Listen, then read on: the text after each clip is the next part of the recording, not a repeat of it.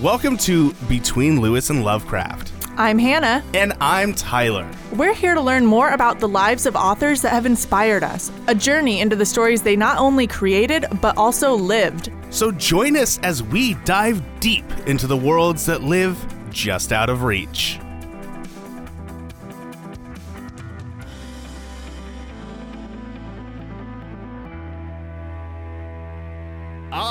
Yes, Hannah. I can see from the way your hair descends that you've been up since at least five o'clock this morning, and uh, the way your teeth uh, are, you've drank coffee, and uh, your shirt is brown, which means you live in uh, Washington. It's gray with Between Lewis and Lovecraft, so you are obviously a fan of one of the more prominent uh, Arthurian uh, shows on the on the podcast realm, which means you are indeed an educated person. Uh, you have plants behind you, which means you uh, you you uh, have a, an excess of oxygen in your room, which makes you a more bubbly and happy person. I would say that these are astute and accurate observations.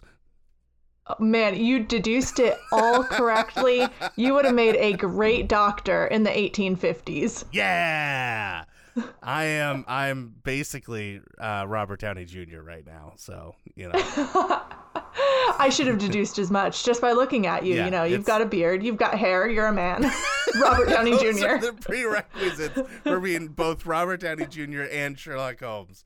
A beard, And a ma- yes. hair, and a man. Although uh, Everybody can be Holmes. Henry Henry Cavill didn't have a beard, so you know. When was he Sherlock Holmes? Have I missed a whole extra series? uh, yeah, well, a movie, um, Enola Holmes, with uh, Millie Bobby Brown. oh, I haven't seen that. Well, now I gotta watch that. Yeah, it was mm, it was a movie. I don't know. Okay, never mind. It, it, it had weird tones. Welcome back to Between Lewis and Lovecraft, where we talk about weird movies on Netflix. Uh, it had weird tones. Like it felt like it wanted to be the like a, a like a teenager, like a, a maybe a middle grade movie for girls. Um, but it was dark. Like it had like some murder in it. It had some some darker themes and stuff. And I'm like, I I don't I don't if I had a 12 year old daughter like that. I can see why she'd be interested in this, but they straight up murder a person in this. Like that, it's Okay. it's a lot. So I don't know. I don't know. So like it can't decide what genre it wants to be or like what age group it wants to target. Yeah, and like they, I think they try to downplay a lot of Sherlock Holmes. Uh, honestly, a little bit more to like who he is in the books, probably because we've seen a more fantastical version of Holmes in recent years. So I think that's probably a, a pretty big hard hit for people where they're expecting Robert Downey Jr. or Benedict Cumberbatch to show up, and it's like, nah, it's mostly just Henry Cavill, you know, hanging out and being kind of smart. Kind of smart. Okay. More approachable. yeah, exactly. Well, so our listeners can probably deduce from this uh, intro that we are going to be talking about Sherlock Holmes and the man who created him, Are, is this uh, your Arthur new favorite? Conan Doyle. Is this your new favorite word, deduce? I'm just going to use deduction and deduced every opportunity I get during this because that's that's what he was obsessed with, you Yeah. know. Well, deduced, Watson. He was obsessed with deduces. Deducing. he, he would love to take a big Uh, deduce. Uh, it, okay, how many minutes? It's been like two minutes, and we're in the toilet already. Yeah, yeah. It's ruined. But yeah. I had no idea how crazy Arthur Conan Doyle's life was and how much he did. Like, Yeah. I made it to probably when he was 20 years old, and I was already feeling shitty about myself. I was like, I've done nothing. I was like, I was like, okay, we're gonna have a boring, stuffy like Tolkien, but without God sort of situation going on. He's gonna go to college or whatever. Turns out he's like Tolkien plus um, Herman Melville plus um, like an actual doctor. like like he's a bunch of different things all thrown together to create this guy who hated his own creation. We're gonna get to that. Yeah. It's a little teaser. Okay. Stick around. A little teaser. but for now, should we start at the very beginning? As we always do. Yes, of course. As we always do. So, Arthur Ignatius Conan Doyle was born May 22nd, 1859, in Edinburgh, Scotland. Beautiful city. He was the second child of Charles and Mary and one of 10 children total, so just a huge ass family. Uh, he grew up Catholic, but as we'll touch on later um, in in the show, he it didn't take him long to start questioning his parents' religion. Sure. Uh, he was a scrappy kid who got into lots of physical fights. Uh, it basically sounded like turf wars with kids from other parts of the neighborhood. Um, and Doyle made it to the top of his gang, but apparently, when he went up against the top rich boy from across the street one year, it was a draw. Both went home bruised and bloody, and his mom was just horrified that he'd been out fighting like this. You know, just I- just to interject, of course, obviously I do that. Yes. Uh, I'm still stuck on the middle name Ignatius. Um, looked it up. It means fiery or ardent in. Uh, So it's a very Latin appropriate name. Yeah, I mean you're you're describing a good old Arthur Ignatius Conan Doyle to a T at this point. His parents set him up to be a fighter. You, you can't give a name to a son like Ignatius and expect him to sit around all day. Am I right? You kind of No, you cannot. you made the choice. You got to live with it now, lady. And I should mention, because I always forget to off the top of the show, uh, the biography I read was Arthur and Sherlock by Michael Sims, um, which actually I've not had a lot of good luck with biographies lately, as we mentioned in our Yeah. Shakespeare episode, but I really liked this one. Um, it was very well written. Uh, Michael Sims does a good job of like writing it in narrative form, so he really sets the scene, which made it difficult sometimes to follow along in chronological order because he'd like really put you in uh, Arthur Conan Doyle's life or like whatever. It's basically written like a novel sometimes with actual scenes, um, which is entertaining but hard to to take notes on Yeah, sometimes. bio. I ended up reading uh, "Teller of Tales: The Life of Sona, The Life of Arthur Conan Doyle" by Daniel Stashower. Stashower. What a great name. Yeah, like you got to grow a mustache with that name. Um, and it was good. It was. I mean, I didn't make it all the way through. I mean, uh, it's me who, who Obviously. expects me to finish a bio at this point. Um, but it was it was an interesting listen. Um, and he starts out really like focused on the end of Doyle's life, which is really in an interesting um, aspect of his life. So we'll get there eventually. But um, but so he spent a lot of time there, and then he like starts the story again, but then he goes to the end of the story again to explain more, and then he starts the story through, and I'm like. That was weird. Like you're really obsessed with this whole end of life story thing. Okay, moving on. Um, but, yeah. But yeah, that fits well because mine ended like pretty much right after the Sherlock stories started taking off. So I got to the end of this biography and I was like, shit, there's like 40 years unaccounted for here. Yeah, no, I I I got to get to know his the end of his life uh quite quite well. Well, good. We are well suited to to do the entire life then. So, uh, getting back into it, our our scrappy young lad um, at home was much more intellectual. Preferred curling up with a book uh, and read super fast. Apparently, the library had to limit the number of books he could check out. Nice. He uh, particularly loved books about war or adventure and books about the American West. He uh, he really pictured himself as like this macho adventurer, which we will definitely see later on in his life too. Yeah, a little Um, bit and I his guess. love of the yeah. his love of the arts was um, instilled by his family. He and his siblings remembered that their mother always walked around holding a book close to her face at all times, even when she was doing chores or other tasks. Uh, his father, Charles, actually had a side career as a painter and illustrator. He illustrated um, numerous books and, and like ads and stuff. Um, but Arthur's uncle was a much more famous member of the family. Uh, he was artist Richard Dickey Doyle, who created the Punch and Judy masthead for Punch magazine, which was a popular hum- humor and satire magazine. And you're just laughing because his middle name is Dickey, aren't you? Good old or, Dickie uh, Doyle. Come on down and see what Dickie does whipping up today. I don't know why, but yes, I'm laughing at the name Dickie Doyle. Literally the greatest name that you can give to somebody. like you have to start So- a barbecue place if you if that's your name. It needs to be a barbecue place. I don't think barbecue was super uh, super common in the 1800s in Scotland. I think uh, that was a little more American. The only reason why Dickie Doyle wasn't a barbecue man was because he lived in the It's 'cause he 1800s was in in Scotland. We need to resurrect him. I, you know So, what? yeah. I'm gonna make the logo for Dickie Doyle's barbecue. That'll be the next shirt. That'll be the episode shirt.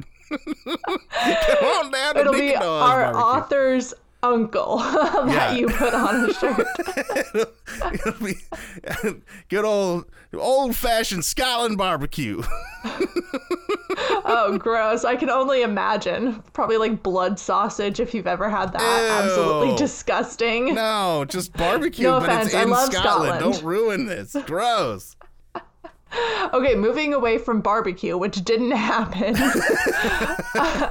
Other members of uh, Arthur Doyle's family were also immersed in the arts. So, really, like he was surrounded by it.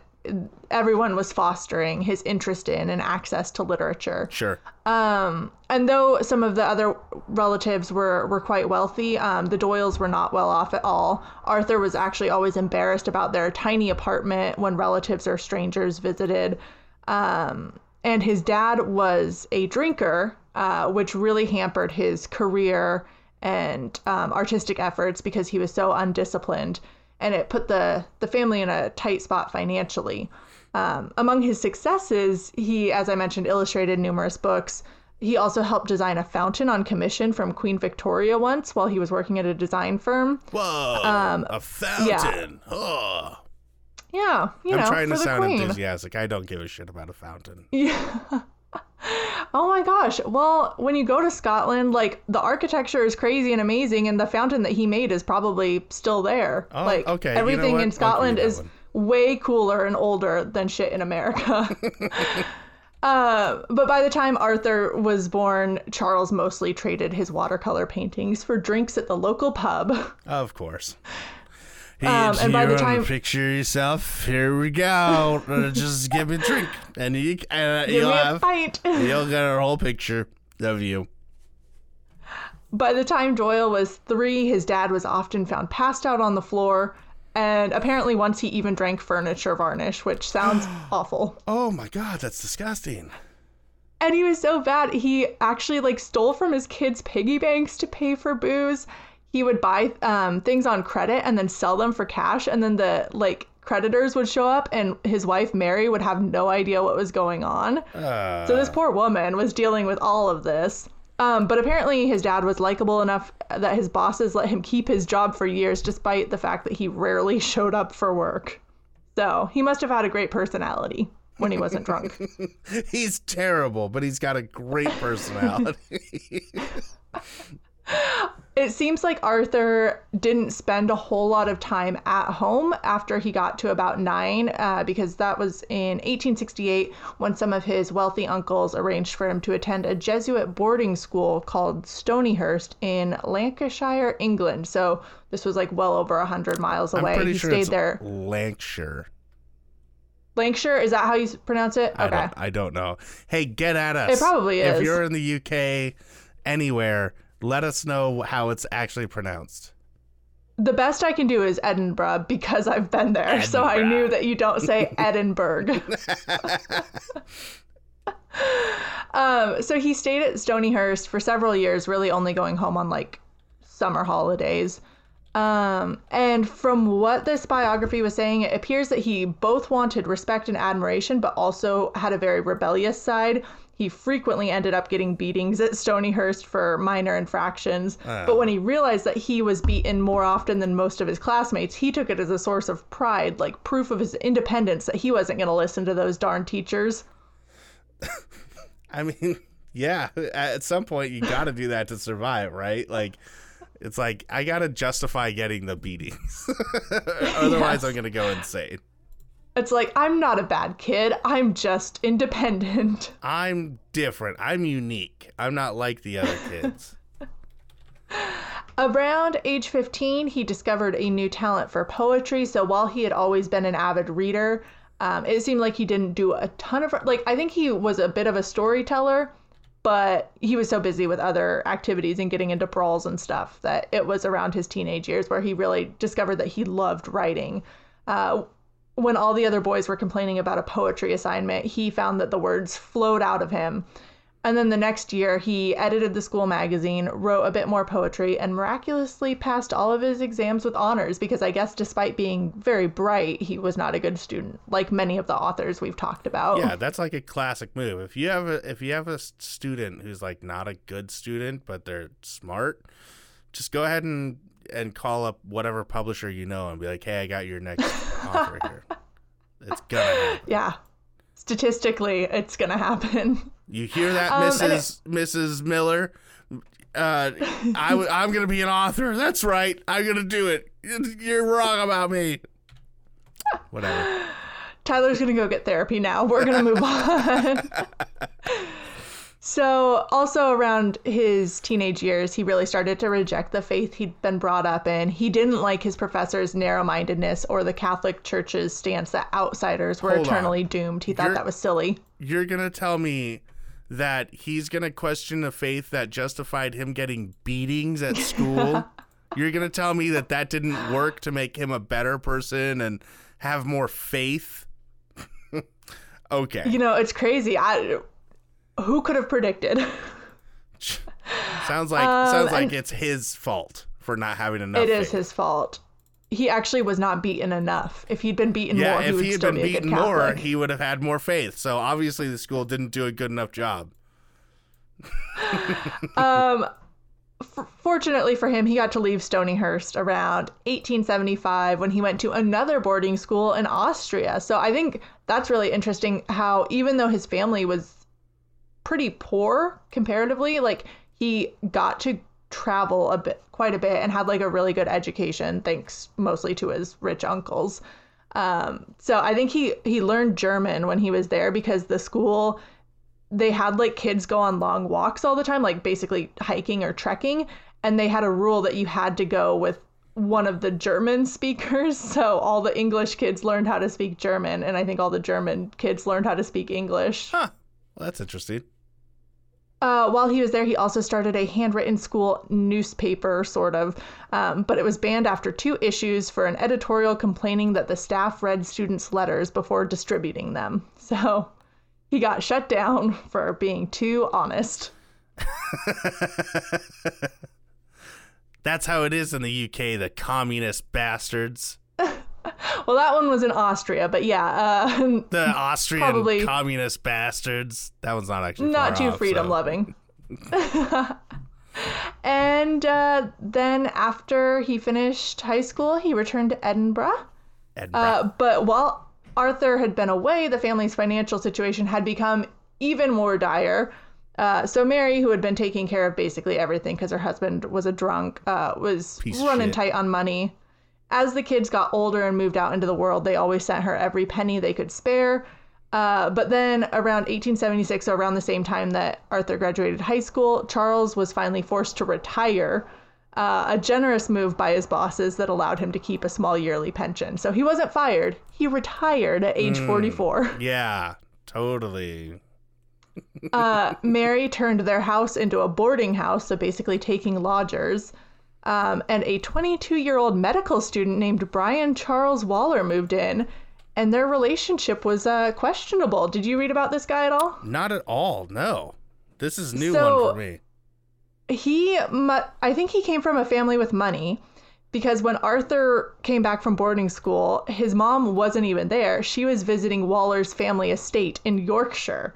So his mom had gone off to stay with this 22 year old medical student. What? And what before long, when she came back, uh, Waller started paying not just his own rent, but the entire Doyle family's. Oh, so, sugar daddy! You know, we got some questions.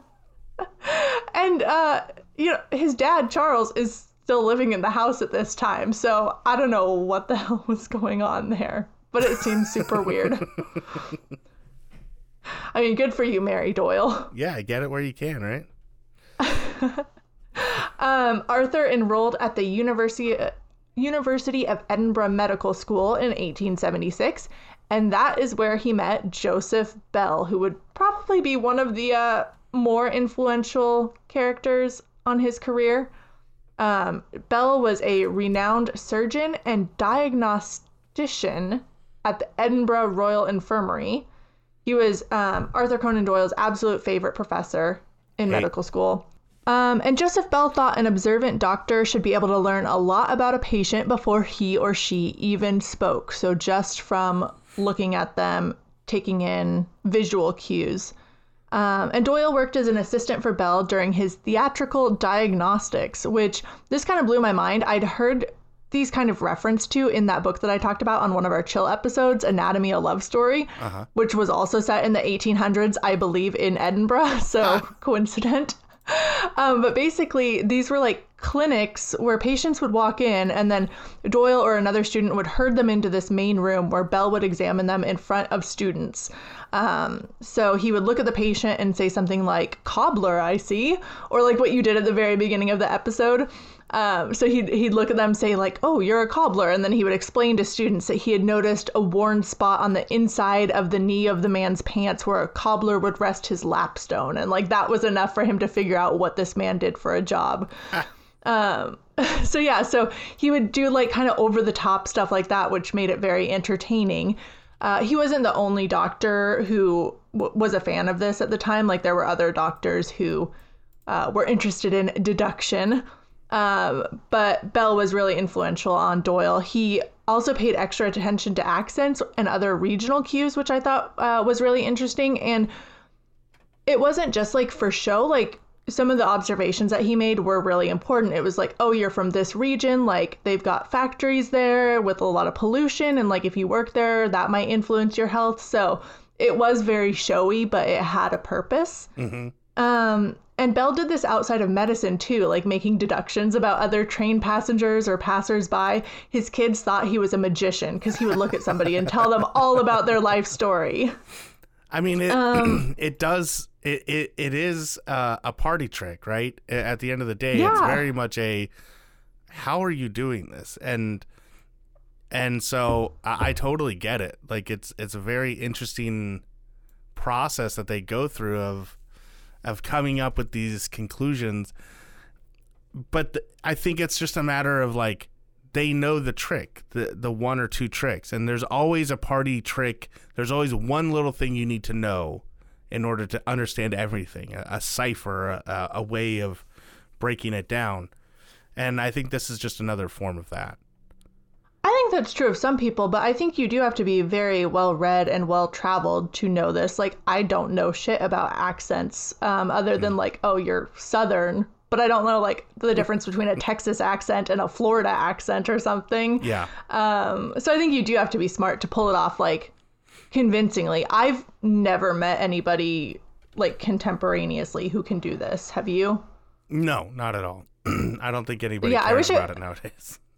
I wish it was more of a thing because it is it is quite impressive and it sh- it should be more of a thing in medicine i feel like um um i think the yeah, reason why other it's i mean i'm sure that there is. I'm sure there's something about medical professionals who you know they do go through some sort of training on like hey this is how you identify certain things in people. But um I, I think that it was it was a bigger deal then because it was an emerging science you know mm-hmm. um, i also think and we're going to get into this later in this episode and way more i think in a later episode even is that i think that it really kind of became a a um, taboo or or um, it got a stigma because it is so incredibly close to what uh, psychics and spiritualists and mediums use to convince oh. people that they're ah. talking to the dead. That's really interesting. I hadn't thought about that, but you're totally right. It's kind of like, you know, you could make very vague statements that mm-hmm. apply to a lot of people and then be like, oh, I deduced that about you. Like, yep. yeah, yep. absolutely. And so, uh, you know, I, I think that that's, I think it's interesting that we have someone like Doyle who is absolutely obsessed with this mythology that uh, breaks people down, and then oh, he also ends up being one of the biggest proponents for spiritualism, like ever. Right. Right. Yeah, and we're gonna get into that uh, his spiritualism later on. Um, but just finishing up with Bell, so um, Bell was also well rounded outside of medicine, and this was stuff that Doyle knew about him. Like he was passionate about nature, hunting, and gardening. He was also a devout Christian. Um, and importantly, he believed that compassion was as important to medicine as a clever diagnosis. So even though he was very like boisterous and and over the top about his diagnoses sometimes, um, at his core, like he was he loved his patients and really wanted to help people. Mm-hmm. Um, so that was a good example to set for Doyle. Uh, Doyle took copious notes in Bell's classes, almost like he wanted to transcribe every word the doctor said. And in his memoir later, he wrote, It is no wonder that after the study of such a character, I used and amplified his methods when in later life I tried to build up a scientific detective who solved cases on his own merits and not through the folly of the criminal. So he himself acknowledged that Bell would become a huge influence for the character of Sherlock Holmes. Yeah. Of course he would. Eh, nobody can look at Bell and be like, "Oh, is is this maybe the guy that you based on?" like, no, that's one hundred percent him. Absolutely. Yep. Um, did you have any other thoughts on Bell before we moved along? Um, no, I mean they they kind of they talked about the the what it was like probably for um for Conan Doyle being in his class for the first time and and seeing you know like the the the room where they they usually do operations and all that happened is they bring in someone and this guy just kind of breaks the person down is like he's got mm-hmm. this red clay so he's from this area he has smoke so he does and and like just I mean you would I, I believe anybody would would find that incredibly amusing and enlightening. I, I think it's something that just I don't know. It's it's hard for me to go to blame Conan Doyle for being like this is the greatest thing, and this needs to be well, the book. You know. It's also a good trait for a writer to have. I feel like too, like observing the world and coming up with backstories for people based on these minute details that you notice. Like that's a good exercise for anyone. Like yeah. I feel like the next time I'm sitting on a train or something, I should look around at the people around me and try to figure things out about their lives. My cousin and I I already do to some extent, but my cousin and I when we were first starting the process of being writers and, and trying to understand what we were doing, we would go to the airport and we would just point to people um, for the other person to kind of write a couple of paragraphs really quickly off of a quick observation. And so you learn to do that. You learn to go, okay, they're That's they're awesome. wearing this, they're walking this way, they look this way, so this is what I think that they are. And and it, it is a really good way of of creating character very quickly. But that's mm-hmm. a completely different thing. That's just observation, really, right? Like that's there is deduction in there but what he's doing is making grand leaps in logic that borderline become psychic abilities right? It's it's like the show psych where it's like nobody can figure this out. But if you're if you know the trick if you're observant enough and if you have enough information uh, available to you anyone can make these jumps in logic. He had to right. like know he was saying stuff like oh i know the rent cost of this particular building that's, you know, three blocks from my house. So I know that you pay this much, which means you make this much, which means you do this. Like, he had to know that information. He couldn't just pull that shit out of his head and be like, oh, maybe they do. So, like, there's there's an intelligence there. There's a capacity for um, being able to achieve this that I, I think that Conan Doyle found incredibly intoxicating. Like it, right. it's proof that you are logical and smart. And he just started to deny the faith of his family. So I think he's in that place where he's like, I need to find the logic in the world around me. Um, so I, I think that's probably why this captured him so much. You know what else he found incredibly intoxicating? Women. no, I was gonna say gelsemium. what? Did you? did you read about in about two years into his college career um, how he experimented with this pain depressant drug called gelsemium? No. Nothing. Oh my gosh, yeah. So Arthur Conan Doyle apparently had no self-preservation skills, which we're gonna see later on in his life too. Um, but yeah, so this drug that was being studied as a pain suppressant had mixed results, and doctors reported many deaths from overdose among patients they gave it to. So Arthur decided he wanted to try it out on himself and What? record the effects. So he What he, administered YouTuber? this. I know, right? He administered this drug to himself in increasing dosages, trying to figure out how much of it would cause an overdose and what the symptoms would be. Rather than draw it out over like weeks or months, he did this basically for one week and increased the amount daily. He started on a Monday and had exceeded the amount thought to be fatal by Wednesday. What the uh, hell? And then on Friday, he administered twice the dose believed to be fatal, kept it going until Sunday when his headache and diarrhea became so severe that he had to stop the experiment. so, yeah, he basically should have died. yeah, I've been doing he- this thing, and it's, I think it's getting a little too much. The diarrhea is a bit much for me to take at this point. So, you know, I think I might, He I might slow it down. he also had a, a weak pulse that he recorded, uh, but still steady. So, you know, he, he survived it. He wrote up the experiment. And sent it to the British Medical Journal, and it appeared in the September 1879 edition as a letter to the editor. My God. This crazy man. What what a stupid thing to do. Like I there know. there were drugs back then. People knew about drugs. Yeah, but they this one was relatively not understood. But I think one of the important things that um, the author of this biography noted that Conan Doyle left out was that like I don't think he included how healthy he was. Like he was a pretty robust young man Yeah. taking this, so it might not have worked the same for children or like women or the elderly. Um, so he might have been a little little better positioned to take more than twice the uh, thought to be lethal limit. Yeah, I I mean that and that's that's true. It, everybody's chemistry is different, right? So you can't always be like this is exactly how it works because it worked this way on me or on this sp- specific person. Right. So um I mean, but it's the 1800s. They're doing all kinds of crazy shit. They're they're bringing people back like, you know, you got resurrection men fucking pulling people out of the ground just so that they can do experiments on people. It's not like nowadays where they're like, yeah, um, there's a way we do things.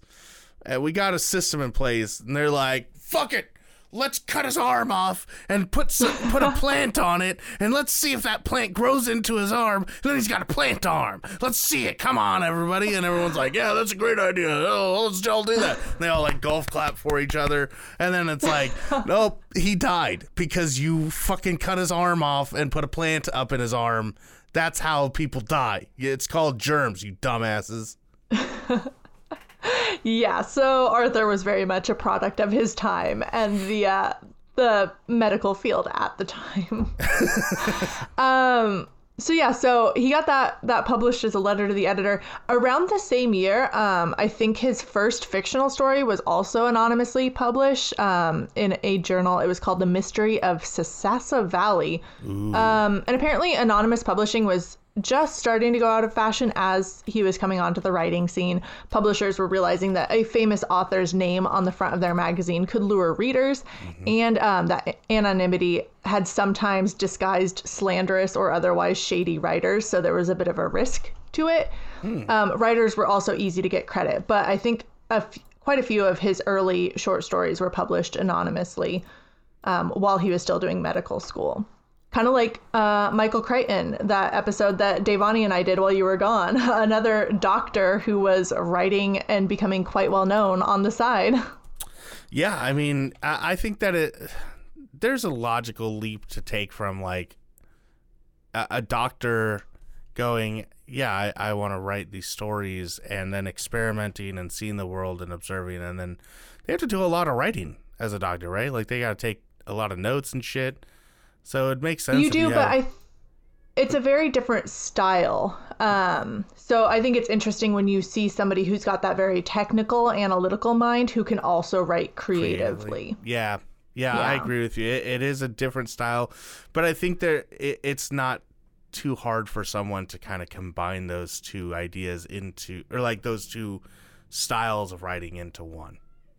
Yeah, and the um, experiences you get from being a doctor, like you meet a lot of people, you learn a lot about uh, a lot of different subjects. So I think that probably helps as well. Yeah, absolutely. Um, and then in 1880, he took a short break from school to work as a doctor on a whaling ship. It was uh, pretty good pay, and he really wanted a new experience. You can kind of see he's got that like wanderlust, uh, a little bit of ADD, wanting to go from experience to experience. Um, he didn't have a ton to do on the ship. In a lot of ways, I guess the doctor was expected to be the captain's like friend and companion just to keep him company. Because the captain was always like an upper class dude and the crew members were all lower class, so they didn't hang out together, I guess. It was very segregated. those those Arthur- damn ship high school cliques. I know, it's very, uh, very clicky. But Arthur found that he enjoyed the company of the crew just as much as the captains. Um, and since he was like an avid boxer too, like that was one of his his main hobbies, he um, soon like earned some cred with the crew members because he boxed the steward and gave him a black eye. So they, uh, you know, they no longer looked at him as just like the college educated like snob. They were like, oh, he can hang out with us. Yeah. Oh, this guy's dope. yeah. He's gonna Um, he's gonna break your jaw and then fix it, bro. dudes are weird. I don't get it. um, he graduated with his Bachelor of Medicine in 1881. Um, and apparently back then, like, a bachelor's degree was enough to be a doctor, whereas now you need like eight years of school. So he he was allowed to go out into the world and practice medicine. Um, in the meantime, like his family life, it's not exactly clear what his dad had been up to in the five ish years since being retired, quote unquote. But by early 1881, his dad had actually been admitted to a home for drunks. Oh shit! Finally caught up to him. Um, Yeah. He since Charles doesn't appear to have been charged with any crimes, he would have had to actually consent to being um, institutionalized um, under the Habitual Drunkards Act of 1879, which is just the best name for a law ever. Did uh did Charles Dickens have something to do with that? That would have been a, a a cool way to get him involved in writing laws. I just he didn't Charles Dickens was like all about that though, wasn't he? He remember he was like super weird about like everybody needs to follow the laws uh, except for me. Uh, I'm better than Oh. everybody.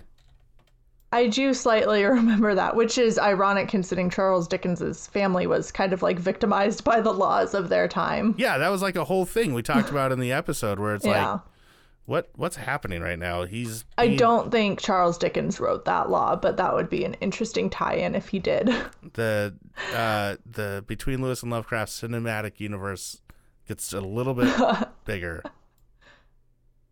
So Charles Doyle uh, apparently tried to escape the institution quite often. Uh, he developed a reputation as amiable but troubled.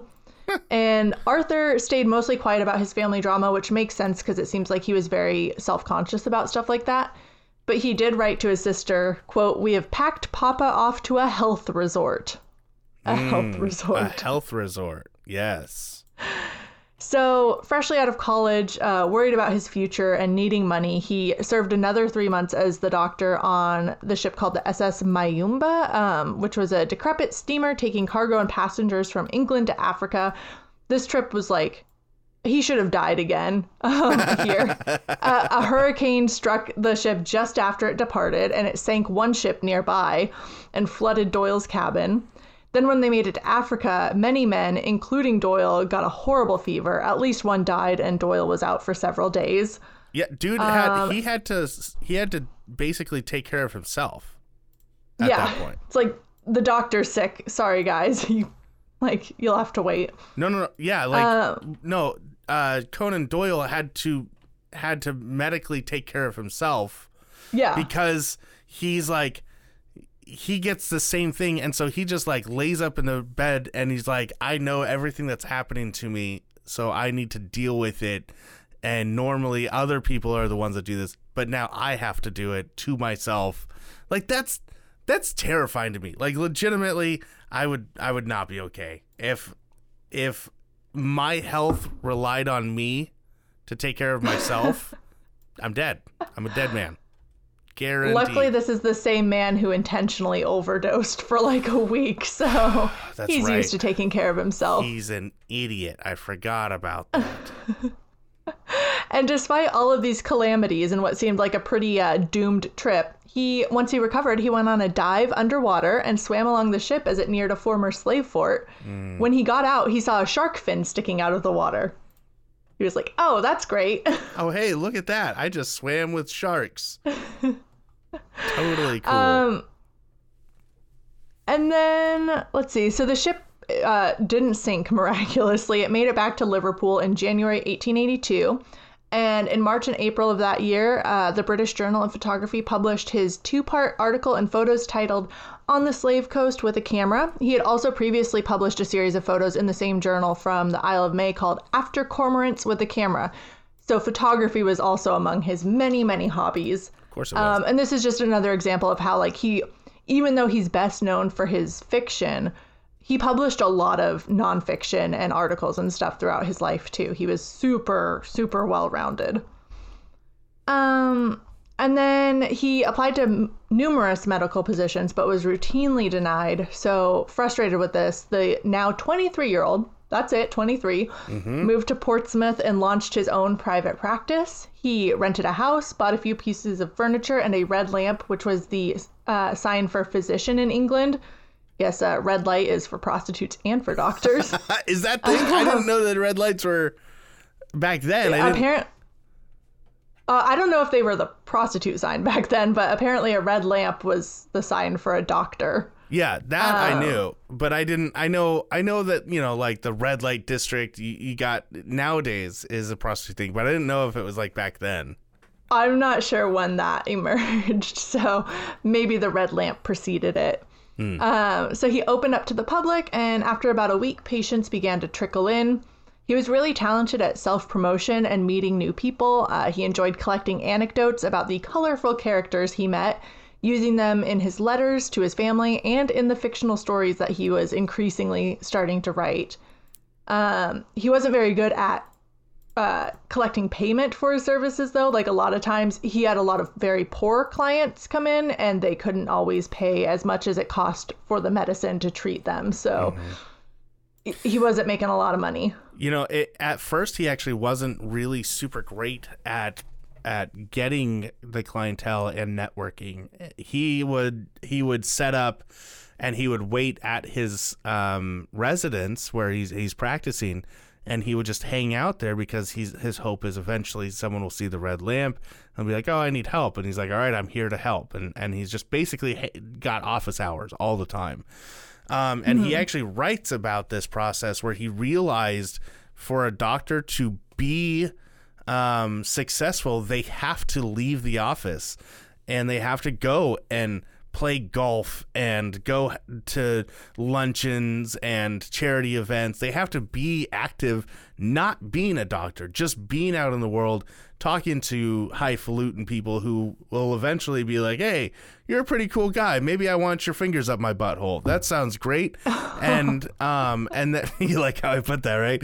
And then uh um and eventually you'll you'll get your patrons, you'll get your clientele coming in. And he says he's like the cost of of not making money off of the three people that come in during the day so that in a week you can have, you know, 20 people coming in. Like that's that's how a doctor has to work.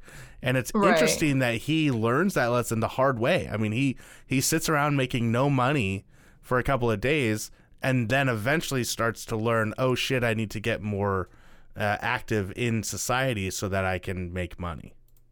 yeah and and like you said like even though he seems very confident and he's able to do that networking and go out and play golf or whatever with people um, he was also very sensitive to the way that people might perceive him like he grew a mustache to try to look older Um, and he snuck out under cover of darkness to polish the brass nameplate in front of his office. Right. Because apparently established doctors had assistants perform that task, and he didn't have an assistant, so he had to do it himself. Yeah.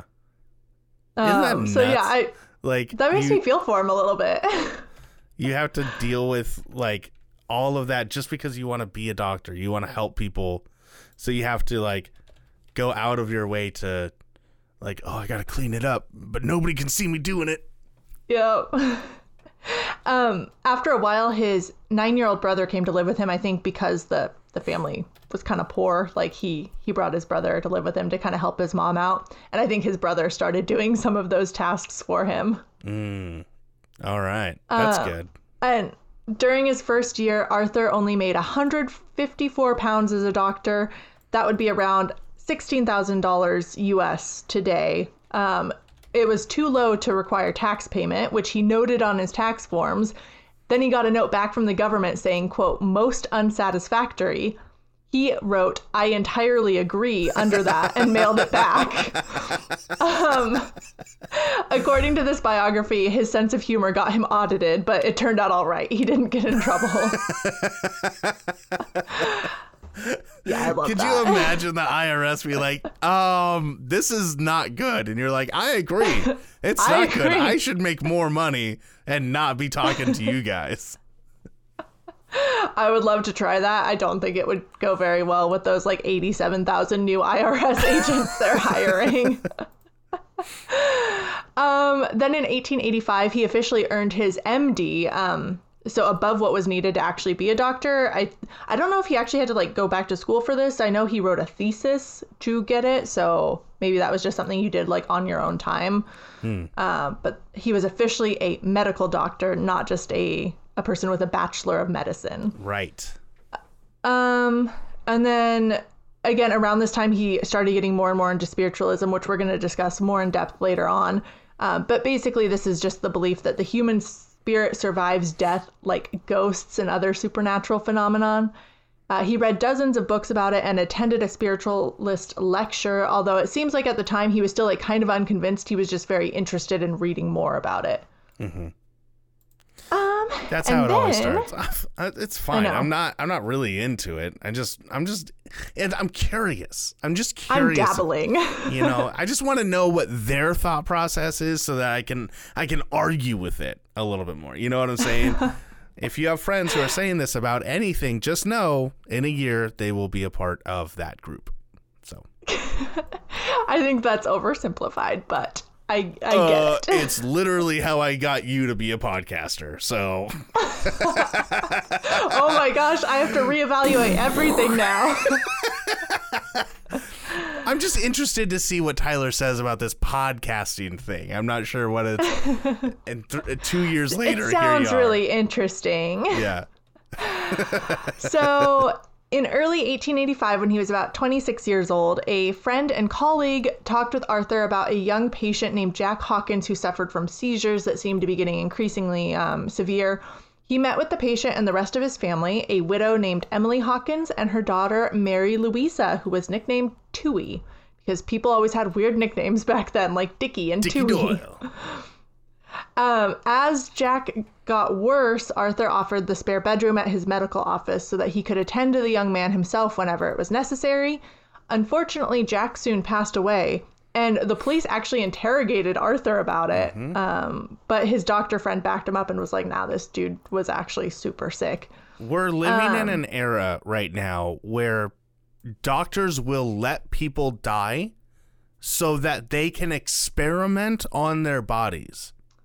Like it, it's insane how how the the medical profession this field was established and also still establishing itself at that point. Mm-hmm. and that's why you have people who have to take an oath to say i will not i will do no harm to my patients. Because back then people would do harm. They'd be like oh you got um uh, a, a sprained ankle guess we're just gonna have to get put leeches on you to see how that helps it because we, got to Oh, God. experiment. We don't know what the fuck we're doing. Um, I think we know the fucking leeches aren't gonna help a sprained ankle, but I think we can go ahead and make that assumption right now, bud. I don't know. It just it's insane. Like the Resurrection Men, the whole field. It's why we have Frankenstein. It's why we have the story of Frankenstein because that is what they like. She was writing to medical professionals and people of the world and saying, This is what we're going to end up with. We're going to end up with people who are going to create monsters if we don't get some more stability in our in our world. Yeah, I think that's a good point, and it's um, it's it's why it was especially important that Bell was such like a, a good influence on Arthur Conan Doyle. Like he he was very moral and actually wanted to help people and not just like advance science, Yeah. which is great, but not when you're um, hurting healthy people to do it. Right. Yeah, exactly. So Leave healthy so people yeah, so alone. leave healthy people alone, or like don't make sick people worse when you know it's going to make them worse. Like yeah. I don't know. It seems like common sense, but but I think you see that a lot um, with doctors at the time, just getting carried away with like, oh, we got to learn more and advance the the science, which kind of makes sense, but it's like, bruh, uh, have some morals, Bruh. bruh. so. Uh, on August 6th, 1885, four and a half months after Jack Hawkins died, Arthur married his sister, Tui. Uh, Yeah. So within six months of knowing each other, They, it- yeah. I guess it worked out. Which this is a common theme for a good old Conan Doyle. Um, they had two children together, Mary and Kingsley, and Tui had a nice inheritance from her father, especially since several of her siblings had died already. You know, taking out the competition. Seems a little convenient. Yeah. Yeah, maybe Tui was killing them. Oh my god. Yeah. oh, it, you, wait, mom, you're saying that if I, if all of my brothers and sisters die, I get all of your money? Hmm. Interesting. So, because she brought some money to the relationship for the first time, Arthur was kind of um, financially stable and he was freed up to write more. Uh, his short stories had already been gaining some traction among publishers, but he felt that he needed a novel and began to imagine how Joseph Bell would fare as a detective. So now we're going to get to Sherlock Holmes. Um, Hell yeah. do you have any final medical thoughts, or or shall we just dive in here?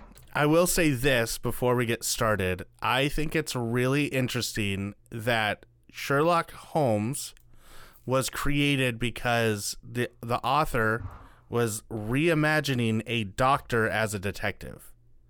And then we get a show like House where the creator went, "What if Sherlock Holmes was a doctor?" That's really interesting.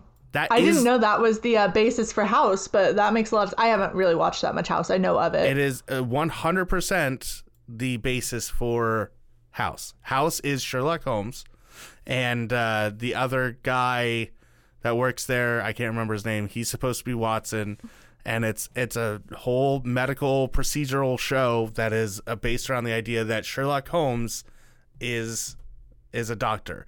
But the My whole mind point of just exploded. the whole point of Sherlock Holmes is that it's what if a doctor was a detective, That's insane. right? Okay. So, so when he was creating Sherlock Holmes, um, he began to envision his detective as an awe-inspiring genius who shocked the world with his deductions.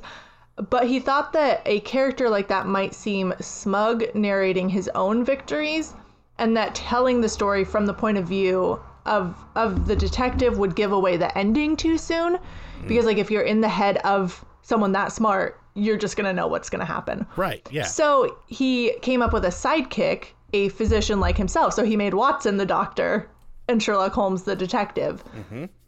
Um, and the biographer notes that um, it was really similar to Edgar Allan Poe's. Uh, is it pronounced Dupin or Dupin? I'm pretty sure I- it's I'm not. I'm pretty sure it's If- Peen. It probably idea. is. It's French. But um, Peen it was sounds way similar- better. to those mysteries, um, which were thought to be the first detective fiction stories. Um, Edgar Allan Poe, I think he was alive at the same time as Arthur Conan Doyle, but was writing. He, he had risen to prominence before Arthur Conan Doyle, so um, he grew up reading his stories. Um, and in his stories, there's a narrator who meets this great detective in Paris, and the narrator is the one telling the story, similar to how he crafted Sherlock Holmes. Gotcha.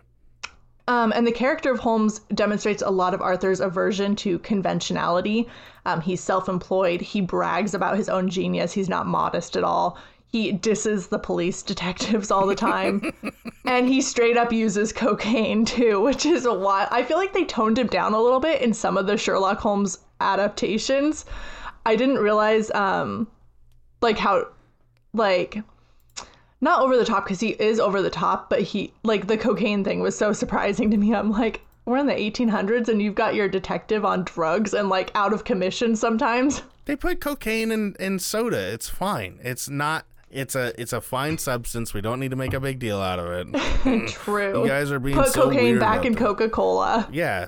Look, guys, it's it's natural, okay? It comes from the earth. It's got a lot of medicinal properties that we can utilize if we want to do it the right way and not just be prudes about it. Okay. Side note, I've been advocating for this forever. I want the coca plant to be legal. but Do you really? I digress. I you do. Um, because I was talking to this girl, um, who she used to be a bartender at the backstop actually, which is like right near your studio. yeah, right Um, but she was talking about how she went to, I want to say Peru, uh, maybe Bolivia or some, somewhere in South America. And she was drinking the tea there because she loves tea. And then after like five days, she hadn't slept at all. And she was like, What the hell is going on? and somebody was like, That tea is made from coca leaves. And it's just like, when it's the plant, it's a strong, um, it's like basically coffee on crack or on cocaine. Um, or it has also been used a lot as like a local anesthetic. Like they would chew it up and put it like on your teeth to do dental work or something. So when it's not powder, it's a lot better. So that's Wow, my so- advocacy for cocaine legalization as the plant. Hannah is a coke addict. This is a new thing that we brought You to the show. you can't even have the plant here, so I've never got to try the leaves, but Okay, I wait. think it should I- be legal. This is an important conversation. Everyone, shut up. This is an important conversation. Hannah, what is your what is your your defining line? Are you you're obviously you're willing to try this cocaine tea, right? yes. Are you willing to snort cocaine to see how that is? I I would. Um, but my problem is I'm paranoid, so I don't trust that like the cocaine I would get wouldn't have fentanyl in it. So Yeah, but like, but we're talking like p- the purest shit from Peru. if it was apparently. guaranteed, yeah, I have no, um, I have no qualms about that. I feel like I would actually like cocaine, whereas I don't like um, marijuana that much because it just makes me sleepy. I really want to be amped up. so yes, I would do coke, Okay. but I don't because I'm scared of dying and Of looking the- like an idiot. Yeah, of being a, another Mac Miller guy. Um, yeah. So, so if we have listeners who can send you the coca leaves for tea, Oh yes. Oh my god, you're gonna get me raided by the FBI or something. or the ATF. Like I think it's so stupid that the plant is illegal and I feel like someday like marijuana it won't be. We'll be like no, it's just a plant. Like we're not going to ban people from growing it and making tea out of it. Like that's way less harmful than cocaine. But don't send me coca leaves because I don't want to go to jail. if you just get mysterious teas in the mail, oh my gosh, that would be so sc- like somebody just sends me a package of leaves and I'm like, okay, I guess I'm gonna make a tea out of make this. tea out of this. Arthur Conan Doyle would. yeah. Oh, absolutely, he would. So yeah, so that was quite the dig- uh, digression. Am Not- I even doing not words all correctly? digressions need to be about tie tie the Bible guys. Sometimes we need to get a, get into cocaine Hannah's addiction. Get a really cocaine Hannah. Hot takes with Hannah. Cocaine should be legal. Yeah, they legalize. I'm I'm Hannah, and I approve this message. Legalize cocaine. Um, so bringing it back to Arthur Conan Doyle, he he finished and and mailed a study in Scarlet to publisher after publisher in 1886. Um, he just got tons of rejections or ign- straight up ignored. Finally, he sent it to Ward Lock and Company, which specialized in sensational popular novels. Uh, an overworked editor took it home to his wife, who loved it and deduced that it was written by a doctor, but that he was a born novelist. So, in October of that year, they offered him 25 pounds for the copyright. He agonized over this decision because he really wanted royalties, but this company was like pretty sketch and um, they were like very tight fisted with their money. So, eventually, he agreed. He was like, I just want to get a novel out there. Um, it was published in the 1887 issue of Beeton's Christmas Annual, um, which was a super famous journal. It had previously published Mark Twain stories. Oh shit. Yeah, and it was the I believe it was the cover story of this um, journal, and it was advertised ahead of publication as a story about a quote supremely ingenious detective, and they said it should be the talk of every Christmas gathering throughout the land. But they misspelled his name as Arthur Condon Doyle. oh no. When it came out, uh, it sold out tens of thousands of copies within weeks. One reviewer said it was fine, but wouldn't exist without Poe or other authors. Um, and I think, oh, that reviewer said the author was anonymous, which he wasn't. The next review was nicer, but spelled his name Conair Doyle. and finally, a review in the Scotsman got his name right and said the book would be a hit, which it was. Um, and then the next year, 1888, Ward Lock and Company wanted to publish it as a standalone book. Uh, and Doyle got them to let his dad draw some of the illustrations for it, which was cool, but the company never paid what Doyle demanded. In fact, I'm not sure if they actually paid him at all for his dad's illustrations. They were real assholes. Yeah. Um, but at least his name was on the spine of a book, like a, a book by itself, standalone novel. Um, so that felt good for him. Yeah. Uh, the next year, his career was really taking off. Uh, some reviewers said he had leapt to the front rank of novelists. Um, his dad took notes in re- of the reviews that his son was getting in his sketchbook, like such a proud papa. Um, but he also felt sad that his own talent was withering while he was confined in basically an insane asylum. yeah. That's So sad. that made me so sad. Um, 1890, uh, The Sign of the Four, the second Sherlock Holmes story, came out in England and U.S. issues of some magazine, and it was later reprinted broadly.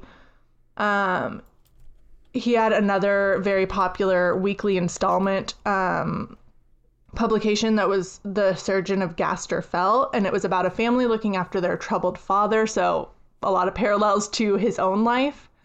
Um, and then I saw he closed his medical practice and briefly moved to Vienna, Austria, to study ophtho- ophthalmology. And then when he returned, I don't know why that's so hard to say. It's because the pH. um, in 1891, he opened a new medical practice in London. So the family moved from Scotland to England.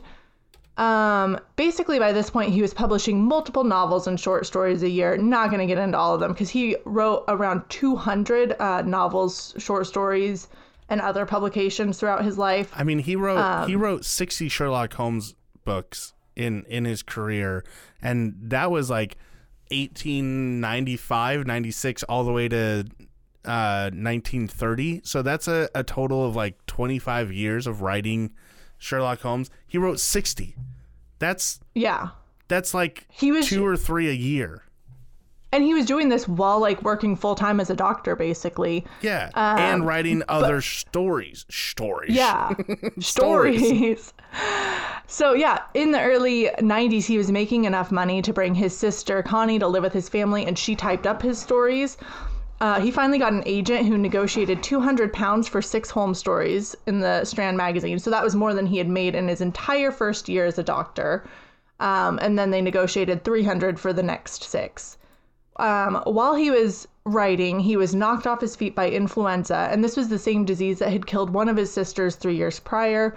So when he recovered, he sold his medical tools and switched to writing full time. He was like, nope, no more doctoring. Yeah. This is what I really love. I got I got stories to tell. I got to get this done, yo. Yeah.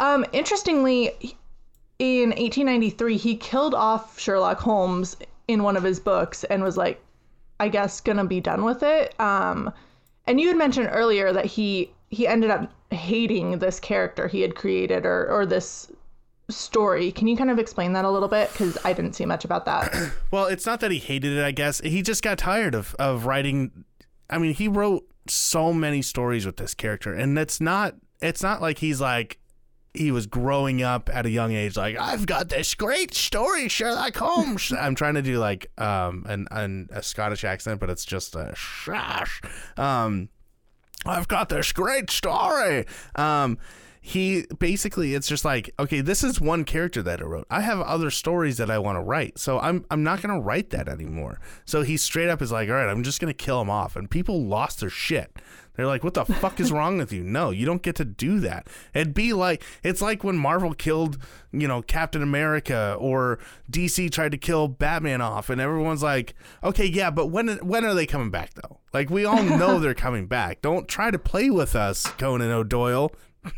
I still say O'Doyle, Conan Doyle. O'Doyle. Um, like we we know you still have Sherlock stories. We love the Sherlock stories. Don't play with us like this. And so eventually he's like, yeah, okay, I'll write another one. And he write Basker. He wrote the Hounds of Baskerville, which ultimately is like I believe the most popular of all of the Sherlock stories. And yeah, and that was like eight or nine years after he had originally tried to kill him off. So he Yeah. brought him back then. It was a long break. and then he did a story that was like officially like, okay, he's back. Here he is. Yeah, here you guys go. Yeah, fucking Um, jerks. Oh.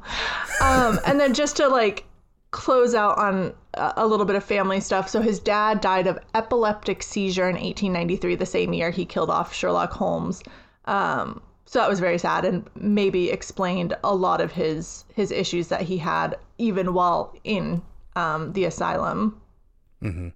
Um, and then moving on to his kind of later career in October of 1899, so when he would have been like 40, I think, um, a colonial war broke out between England and South Africa.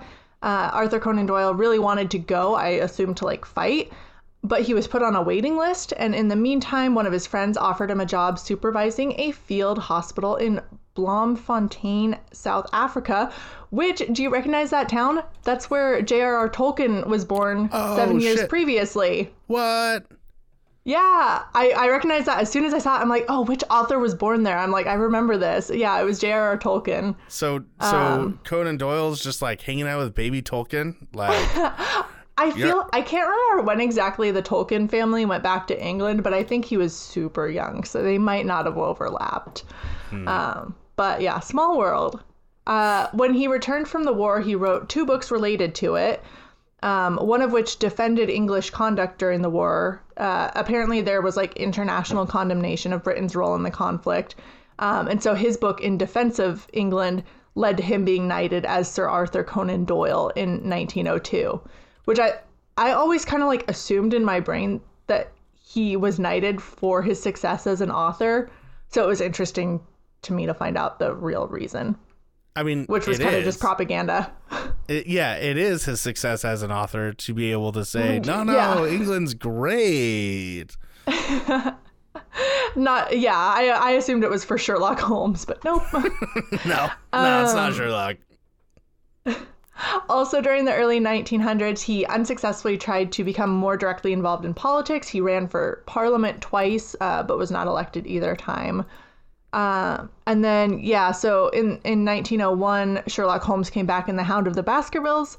And then in 1903, an American publisher offered him a large amount of money, I don't know how much, to bring Holmes back. So after that, more than 30 new Holmes stories were published um, up until March of 1927. Yeah, you don't get um, to kill him off, bro. No, there's too much money to be made here. That is the play, though, right? To be able to be like, you know, oh, here's this character that everybody loves. I'm not going to write him anymore. And everyone's like, no, but you need to. And he's like, no, I'm not going to do it. Fuck you. I'm not going to do it anymore. Like, but oh, but we need it so bad. We gotta have it. And it's like, no, fuck you. I'm not gonna do it.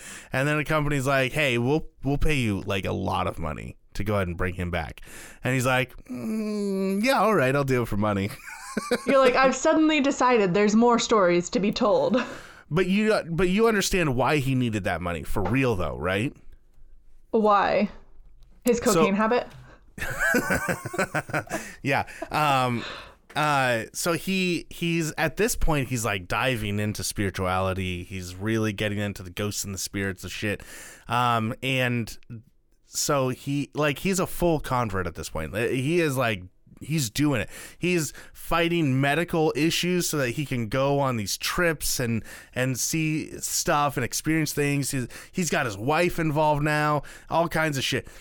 And he brings Holmes back because he needs to pay for his missionary trips to go and and spread the good word of uh Jesus ghost or something.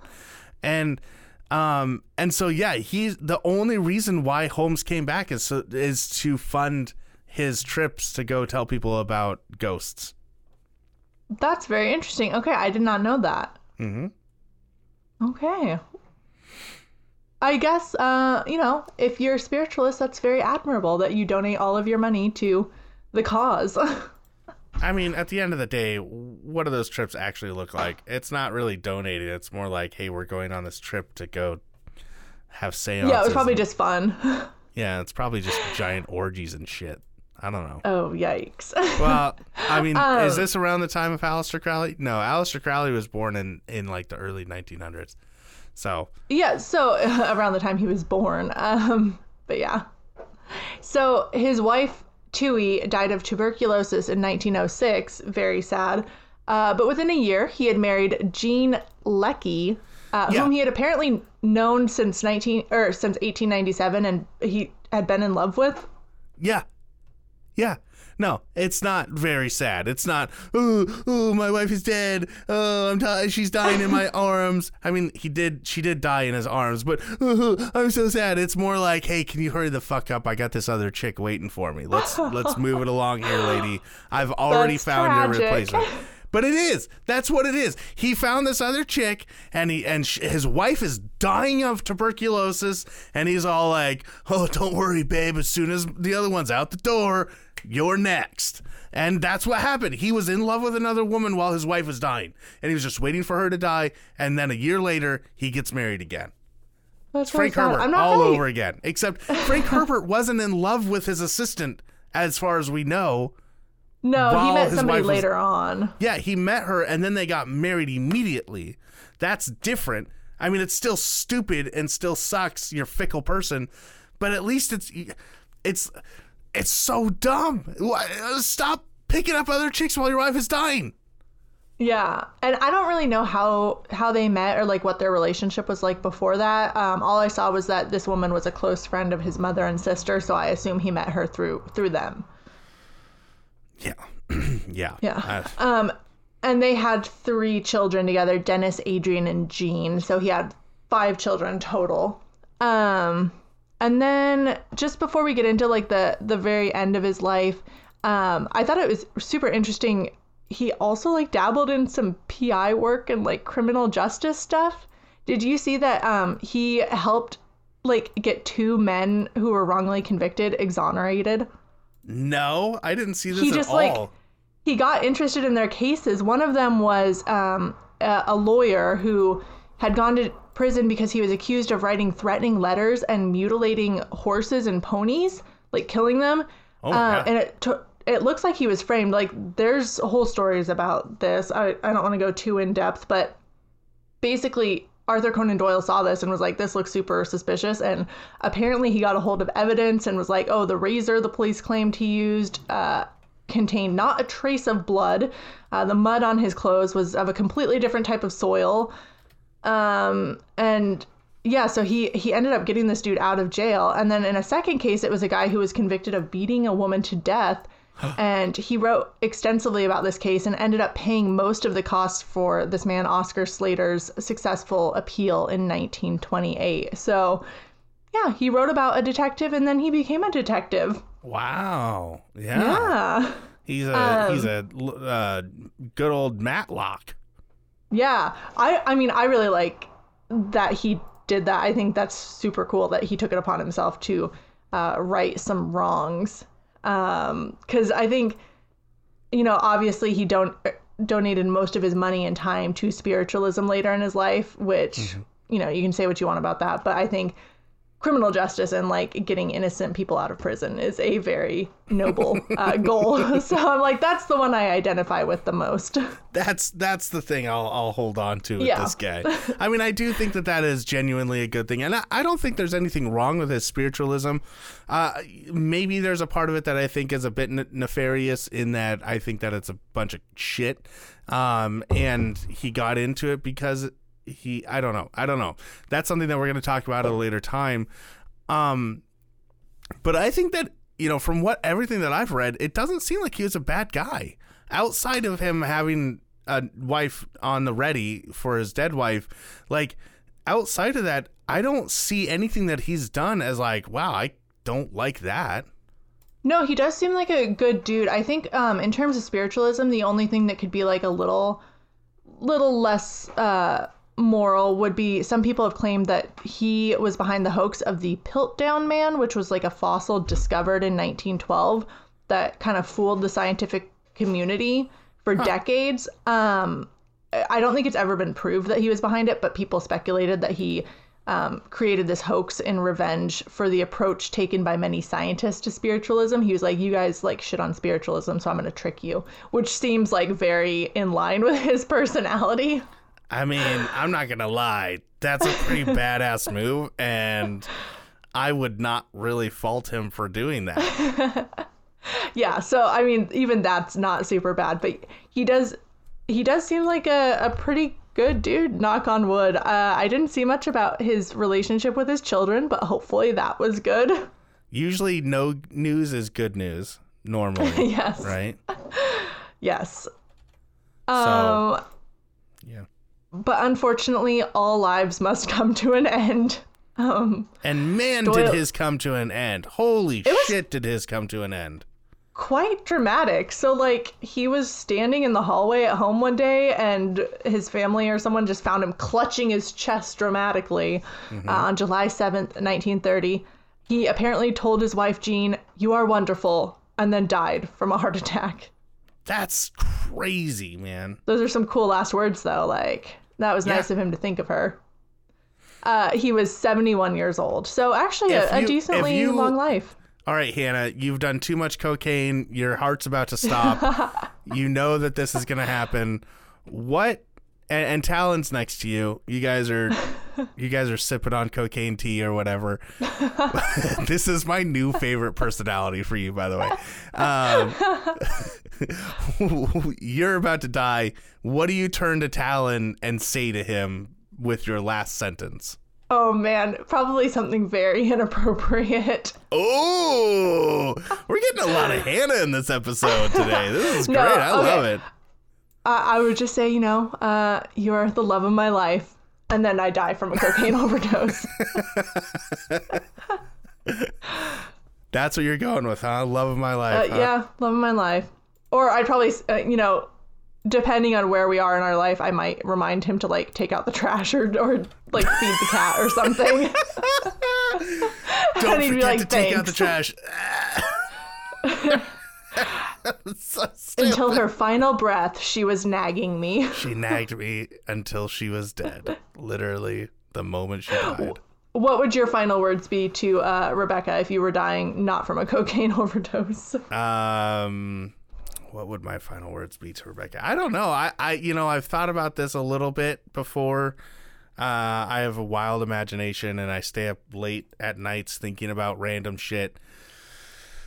That does not surprise me at all. It's it. I don't know. I'd want to say something romantic, but there's not much that has gone without being said between Rebecca and I. Like Rebecca knows how I feel. She she she knows all the things that I think and feel.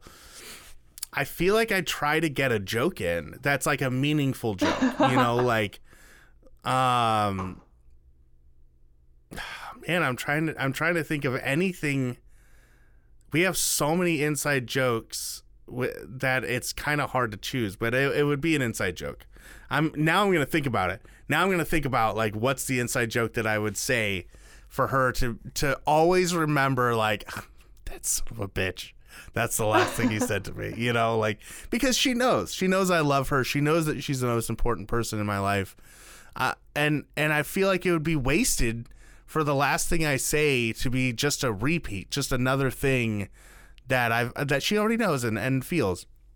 But a joke, a good joke that would be everlasting, that she can be like forever. This will be the last thing that he said to me, and it's just gonna remind her of some joke thing that we've come up with. That would, to me, that would be the perfect way to go. I think that's a good point. That like, uh, you know, you should you should be telling people what they mean to you while you're alive. Um, Yeah. But that's a lot of pressure. That means you have to pre-plan your last words and keep them a secret from her Forever, until yeah. you die. You're not wrong. That would be- It- it that would be hard for me. Pressure. Oh, I got to think of my last words now then, and and not tell Talon my great idea. I think that's gonna be our that's gonna be our um our uh, prompt email for this week is Tell what, us what your last words are going to what be. would what would you want your last words to be if you can if what are the last words that you're going to keep a secret you know other than emailing us and we reading it on our show um what are you going to hold on to forever so that you can so that when you're about to die from either a cocaine overdose like Hannah or just a classic uh, heart condition like Conan Doyle um what are you going to say to your beloved That's a good prompt. And uh, should we take that opportunity then to get into our end of show notes? Yeah, let's do that because uh, man, there's so much more that we we have to talk about with Conan Doyle. Um, you know, with, with talking about Sherlock Holmes himself, and um, and then talking about the spirituality aspect of of Conan Doyle. Um, it's not that we're going to do a second part. You know, our our next episode will be chill, and we're probably going to chat about what Holmes kind of represents and how he's depicted. Um, nowadays compared to back in the day. But uh, but I think in October we're probably going to revisit the uh, spirituality aspect that Conan Doyle represented and was really really proselytizing to a lot of people. Um, because that yeah, was and there are a lot of interesting stories that go along with that, like fairies and stuff too. It wasn't just ghosts. So he believed in a, a lot of interesting stuff. Hmm. Yeah, absolutely. So uh, I think that that is definitely going to be some more conversation to be had later because he just has so much. We we barely touched on his the excitement of of him being a whaler, and like like And an amateur boxer and all sorts of shit. so much. It was crazy all the shit he did. So um, there's a lot to be said for Conan Doyle. Uh, honestly, a lot more than I really expected. I thought it was going to be kind of a dumb episode, but it turned out to be a really good one. I think. I like it when you're pleasantly surprised by how interesting an author was. Yeah, always. I'm always happy when an author ends up being more exciting than what I thought. And um, hold on, I'm going to share my screen because this is what I've been working on while we've been talking. oh my god, how did you do that? Okay, sorry for this is not a visual medium. So what I am looking at is a an old dude's face. Um That With a is his face. hat. That is Richard That is Doyle's his face? Yeah. Okay, uh, Tyler found a an old picture of Richard Dickey Doyle, put a chef's hat on him, a spatula and some tongs behind him, and flames, red flames. This is all black and white aside from that, and it says Dickey Doyle's old fashioned Scottish barbecue, and I am dying now. I can't believe you did this and managed to have a conversation about an author at the same time. Did at, at any point did you were you like, what is he doing? What? Why is he No, I distracted? mean, I could tell you were looking at your computer, but you were playing along very well. So I was like, okay, he must be reading notes or something. But no, you were making art. um, I I am confused. What's above him? Is that supposed to be a steak? It is a piece of meat. Yeah, I, I'm. I was gonna try and add a few different elements above his, like surrounding his head, orbiting around his head. um, but we're getting to the end of the show, so I, I wanted to show it to you before before we ended. I like this.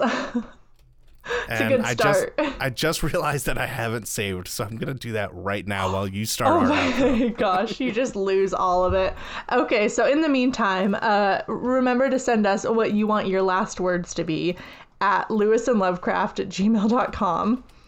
Um, you can also connect with us on facebook.com slash Lewis and Lovecraft, uh, just straight up lewisandlovecraft.com, or on Instagram at Lewis and Lovecraft, which is where we are most active. Um, and you can DM us there too if that's easier for you to send us uh, your final words. Yeah. Make sure you rate and review us on whatever podcast app you're listening to us on, whether it's Spotify, which can do a five star rating, if, you know, if you want to do five stars, um, or uh, iTunes, or I guess it's it's uh, Apple. Apple Podcasts, iTunes Podcast. Apple that's where you do it. Podcasts. I think even some of the other ones out there, um, you're able to do that as well as Podchaser is really huge. If you haven't checked out Podchaser, you should.